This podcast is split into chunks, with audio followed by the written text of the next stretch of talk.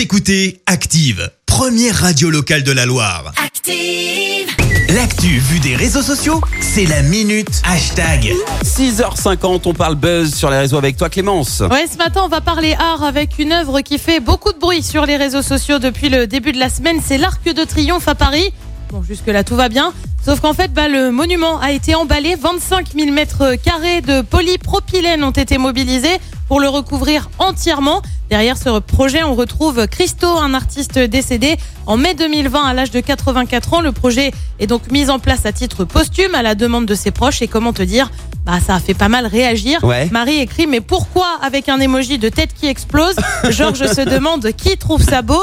Maxime lui parle carrément de poubelle géante. Ah Euh, ouais. Tu retrouves aussi des phrases du style C'est une attaque en règle contre l'histoire de France. Oh là Alors là. oui, on est sur de la réaction euh, virulente, sauf que bah tu sais ce qu'on dit, l'art c'est subjectif Bah et ouais. c'est surtout à l'appréciation de chacun. Tu retrouves aussi donc des magnifiques, des c'est bien, c'est original. Le tweet qu'on choisit nous peut-être ce matin, c'est celui-là.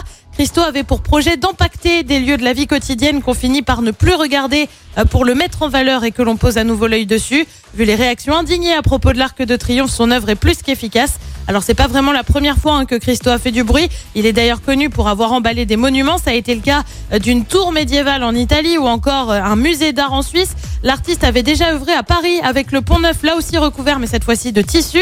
Ça remonte à 1985.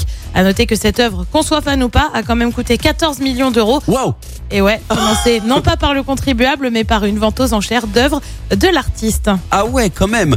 Ah, faut être déterminé, hein. À On 14 vous a mis la millions, photo sur nos réseaux sociaux si vous voulez euh, Ouais, nous donner votre pas. avis, on prend. Et à mettre un petit like et à partager, ça fait toujours, euh, toujours plaisir.